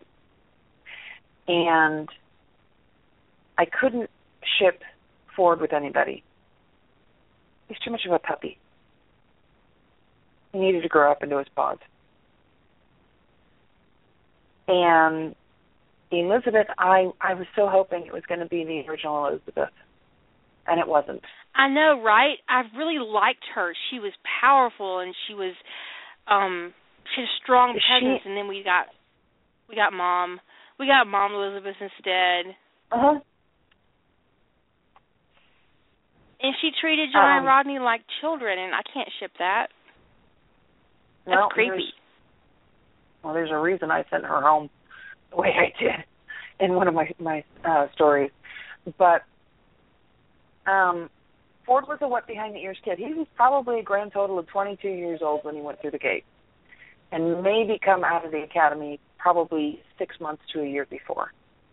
You know, um, yeah. Uh, Oh my gracious! Why did I click on that? God. I, you know, Um, because somebody gives you a link and you click on it, and you should know better than click on things better. that Azor gives. Come on now, Azor. Now the question is, is exactly who's that for? is that for a woman or is that for a man? I mean, does the tongue kind of come out a little bit? Because otherwise, it, I think it's probably more for a man than it is a woman. But that action doesn't look very pleasurable for a man, so it's confusing. No. Yeah. By the way, Melanie uh, comments that she would lash out if she felt too much, mostly at Tony because it was convenient. One of the things that one of the things I like, I'm going to step back into the NCIS thing real briefly. One of the things I like about um, some of the stories with NCIS is where Tony says, "Fuck it, I'm done," and he leaves, and he he says, "You know, I'm I'm going to to take care of me." And when he does that, when he leaves, the size of the footprint that man left or that he he feels that that he made on that team and in that that um agency all of a sudden becomes evident okay? Tam and Tony there is no way shape or form that that Gibbs would keep a clown on his team. Okay, not for this. So you're left with bad writing as a um as an uh, yeah. as the reason behind that. Mhm. And I like when Tony leaves. I like when Tony leaves and um he advances himself and he hooks up with Steve Mhm. McGarrett. Mhm. Yeah. Well, apparently Which I have, have to say, if I have an OTP lately, it might be Tony Steve McGarrett because hello, could that be any hotter? Hey, they're in the same universe. They're in the same They universe. certainly are. They certainly are Uh-huh. because Hawaii Five O crossed over with C with with NCIS LA, which means Steve McGarrett exists in NCIS, in NCIS New Orleans, and in JAG, and in NCIS Mhm. LA. Keep that in mind. Did Jag go crossing anywhere else? I wonder. Um, you know, it's it's uh, there's a lot of of of things with that particular trope that I enjoy. Um, mainly because I enjoy the whole flailing that um, Ziva and Tim have to do. Because all of a sudden they find out exactly what a senior field officer or uh, um, agent does, and they kind of fall on their face. And yeah, it, that's just my thing. Um,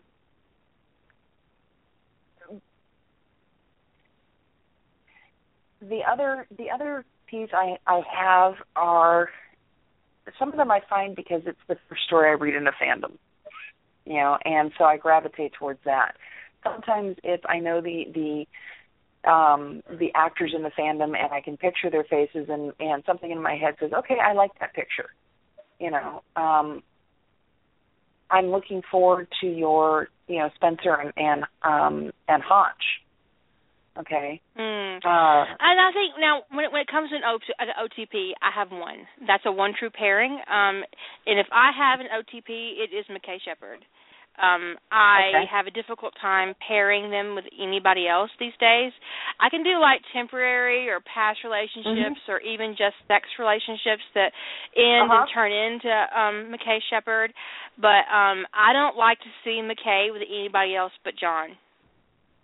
I really don't. So if I have an OTP, it is McKay Sheppard. I have ships in other fandoms, but I have one OTP, and I can't ship McKay basically with anybody but John. Now I can have John fuck around, and I can have McKay fuck around, um, as long as I don't actually have to write it these days. But for me, my my OTP is is John and Rodney. Um, but I have plenty of other ships that I can that I can read and write. But um, that's my OTP. So, is Yeah. there any set of characters that you can't write with anybody else? That's this or the highway. Um, Do you have a one true pairing? do I have a one true pairing? I write an awful lot of, of John and Rodney. So I guess in some ways you could say they are my one true pairing, but I think the one true pairing I actually have is Jack and Daniel. Because that was one of my earliest ones ever. Because yeah, they and you wouldn't write Jack with anybody else, would you? uh uh I can't I can bear it. Would you I write can't Daniel with anybody else? Yeah, No. so so that's your OTP. So that's your Yeah. your one true pairing. Um Mhm. I in Teen Wolf fandom I can only read Derek and Stiles. I can't read anything else. I get deeply uncomfortable with Stiles and Peter. Deeply uncomfortable. Um I but so I only read Stiles Derek and like Stiles.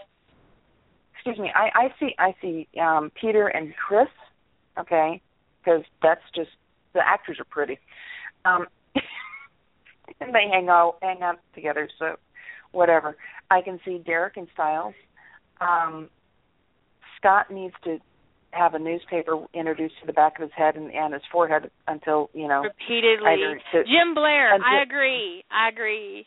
Original temper says Jim Jim, Blair- Blair.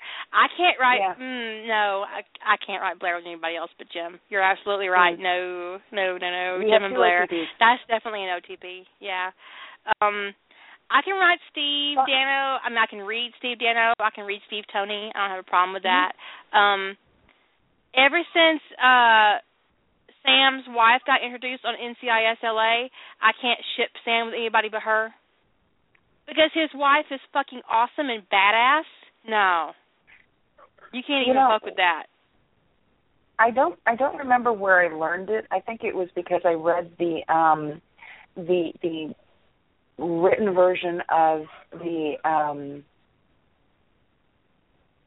Star Trek the original movie one that they did, uh the the the first one where we had V'ger.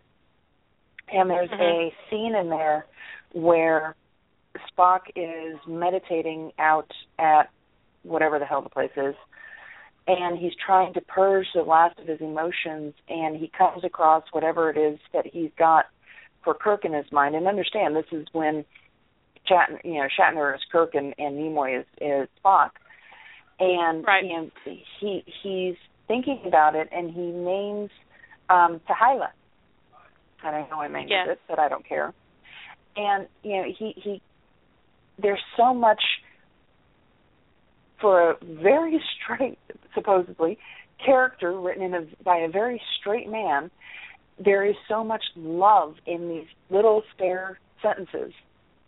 And this is what breaks him. This is what he cannot, this emotional tie, he cannot give it up. And so, in that scene in the movie where that old token bitch hangs the, the, the necklace in front of Spock and then lets it drop. That's right after he basically says, "Fuck you, I'm not giving him up." You know, That's and T'Pau. She just called Yeah, T'Pau an old fucking bitch. yeah, it is. it wasn't supposed to be. It can't. Uh, not that I remember. It was it was the, the High Priestess of Gol, and T'Pau wasn't wasn't from. She didn't have. She hadn't gone to path of gol. Oh. Because it was supposed to be T'Pau. But it's interesting because T'Pau dies like three or four times in the books, but she is the one who Mhm. puts Spock back in his body Mm. in the movies. Well, I'm gonna have to go look at that again. But um it's the same Vulcan lady. They got I think they got the same one for the the movies, but you know, it's I'm looking at that and it made no it, it made kind of a lot of sense uh, sense in the movie and it's like I'm oh god, I'm 6 years old when that mo- when that movie came out, but you know, I watched it and it's like, okay, this is boring as shit.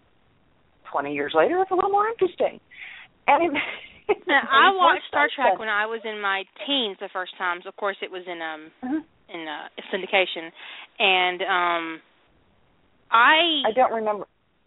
wasn't shipping anybody, but I also Mhm. didn't like it when Kirk was with his woman of the week because I felt like he was Mhm. cheating on Spock. So I had like this this Mhm.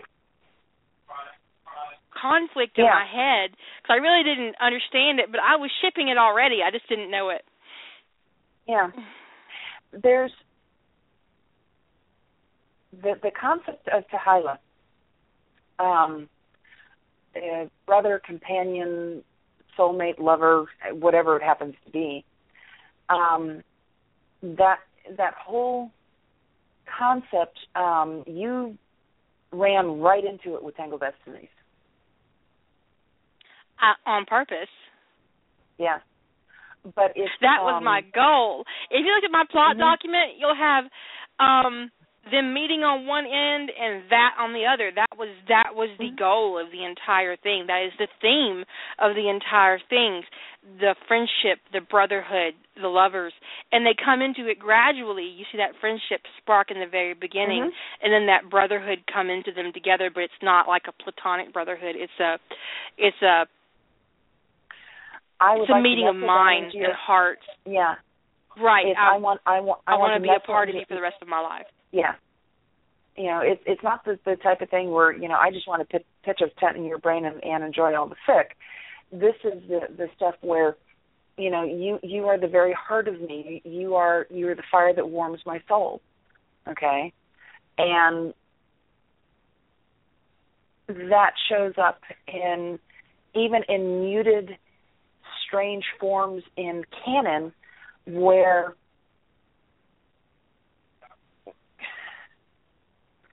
what was it in the the Star Trek one with uh Jean Luc and and Kirk That's Jim knows he's missing something. Yeah, he's he knows he's missing something. Okay. Yeah, Um, he has that perfect little life with the horse farm and the woman, and it's still Mhm. not quite enough. Yeah. And there's something missing. All right. Which tells me that that thread that Spock felt back on the sands of Gol, you know, burned just as hard uh, as hot and in that heart of that that farm boy from Iowa. You know. And you know, it's um it's an interesting thing. And they they managed it very well.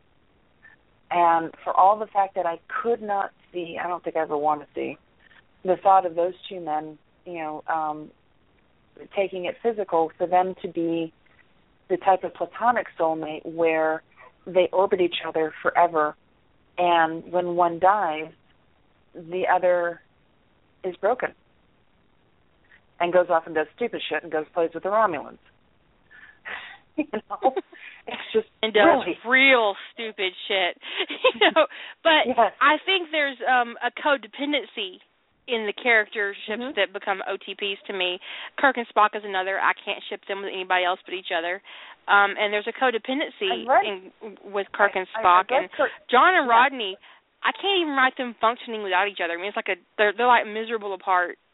Oh, look, there you are. I Mhm. wonder where you've been. Where have you been all my life? Where where have you been? Mhm.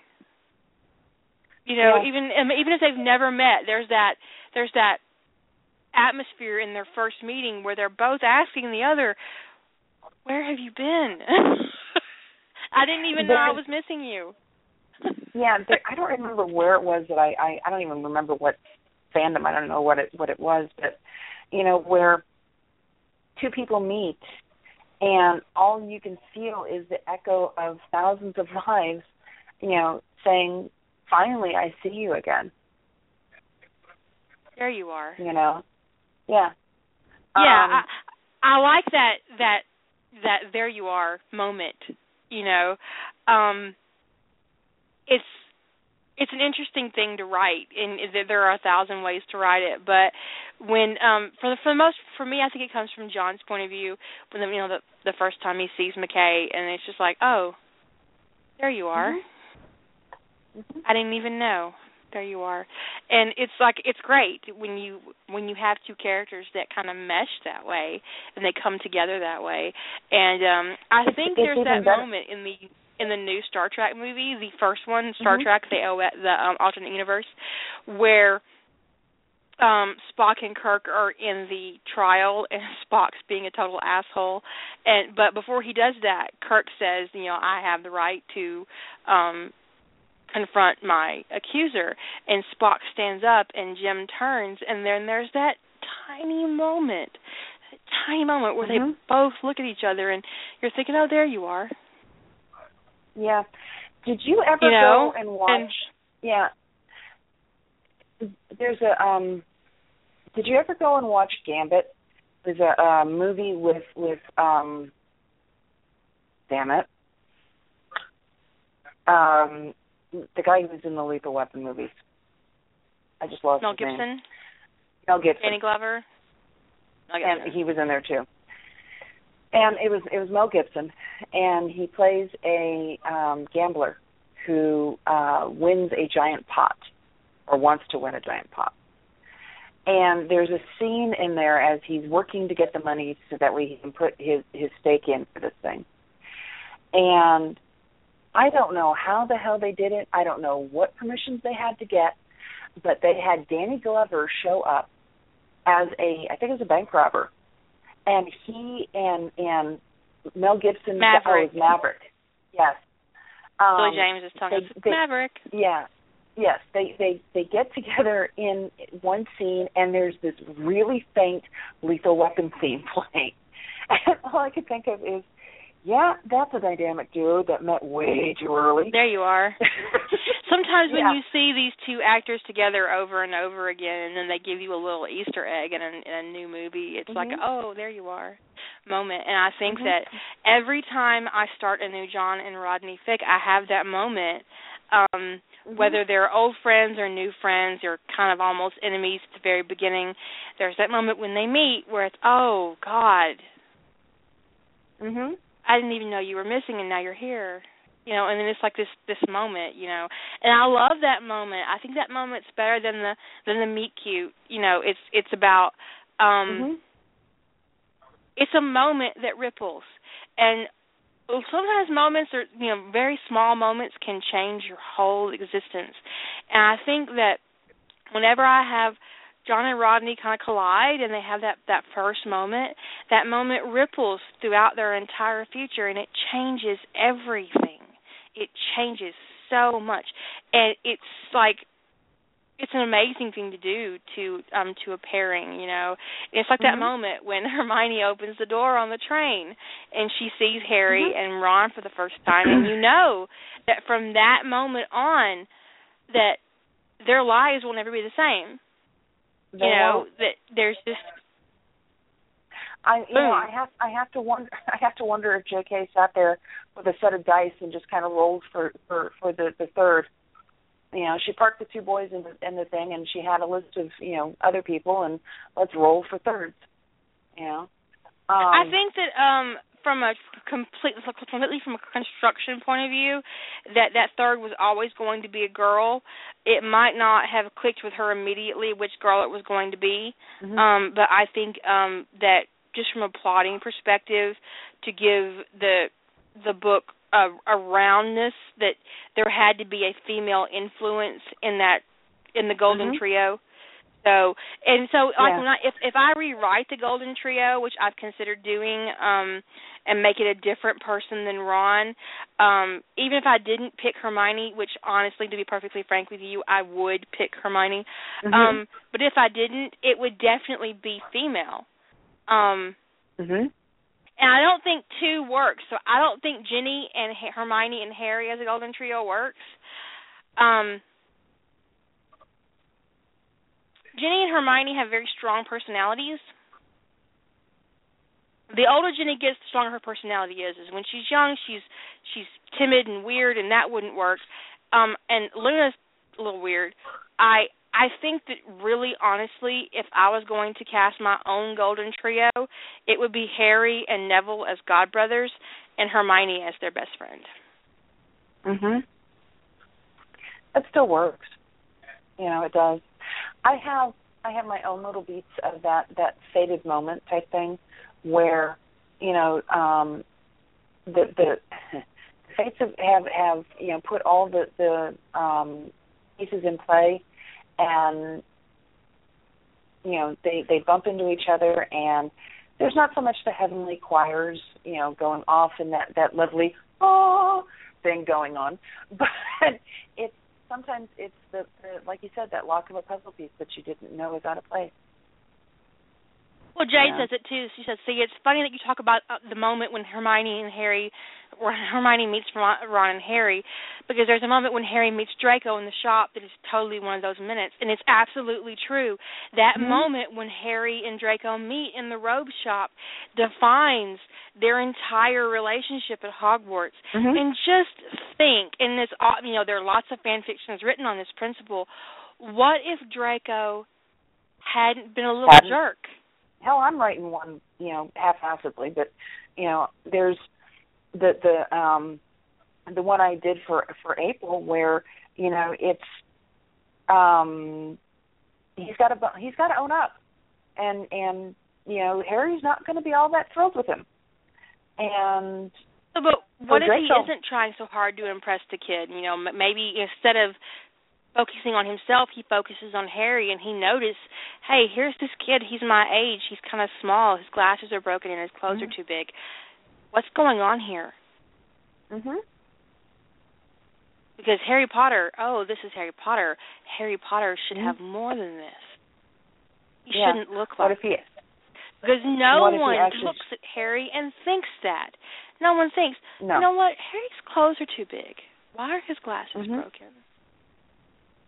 By the way i think Why does that he particular question that that whole question is another show because I think you, me, and everybody else on this um, on this thing can rant about this for hours. and hours and more hours. Oh, get my Padawan started because after he read um the first two books, he come to me and he said, "Is there not child protective services in Britain?" he was really yeah. concerned that there were no child protective services in Britain mm-hmm. because they're never represented in Harry Potter and he is yep. obviously a neglected and abused child and he never gets any help from anybody on those two issues ever. Yep. Yep. And he was like he was deeply worried that there were children in Great Britain who were suffering like Harry Potter and they didn't have resources to help them. He was very concerned. I mean, like Jake, write Jake, the Queen the letter concerned. uh huh. I don't blame him. you know, there's our books are supposed to teach. You know, and sometimes what they teach is that, you know, a they can't always be trusted, and b adults can't either. And that's kind of that that's not an easy thing to say you know? And so oh i don't know. You know there's a lot about harry potter that you know i honestly i think we should if we're going to hold that one you know um if we're going to have that discussion it's probably be a completely different one. We're we're oh yeah at, it would be a totally uh, different three one. minutes. we're down to three minutes yeah. But um what I would say to my exclusively het readers is um I don't mean to bash you. Um just stop being so fucking aggressive. Because what you mm-hmm. do is you make readers who straddle the line like me not want to write het at all. While I might have one or two slash fans that, oh God, will she stop writing het? Oh, is she going to abandon Stargate? Is she going to stop writing slash? Has she pretty? And I've gotten that for every like I don't know a thousand readers, I have like one of those people in my slash fandom. Whereas in the het readers, it's like every other one of you bitches is on my case. So you need to fucking stop. Mm-hmm. Yeah.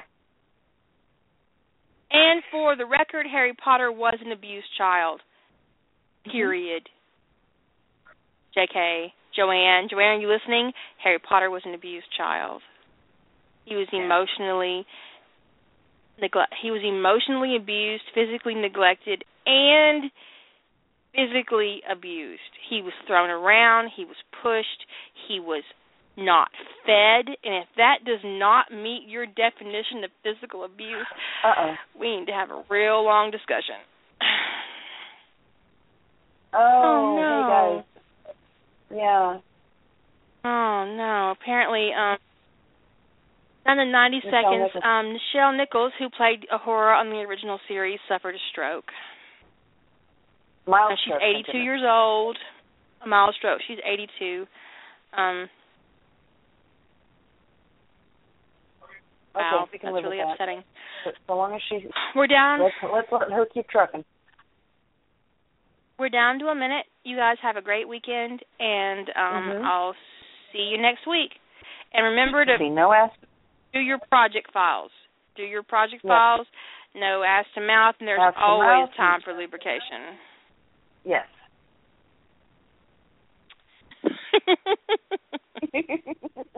Shut up and sit down.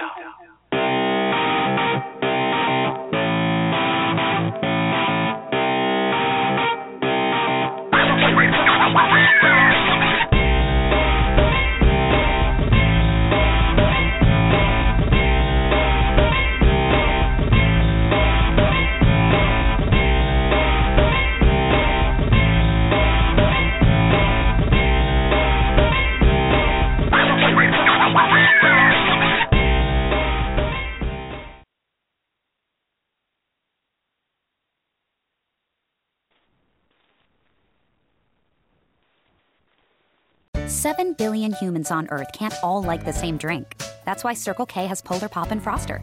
Pick your flavors and make that one in seven billion mix just right for you.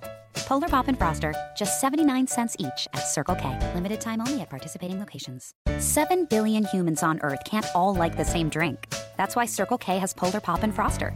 Pick your flavors and make that 1 in 7 billion mix just right for you. Polar Pop and Froster, just 79 cents each at Circle K. Limited time only at participating locations.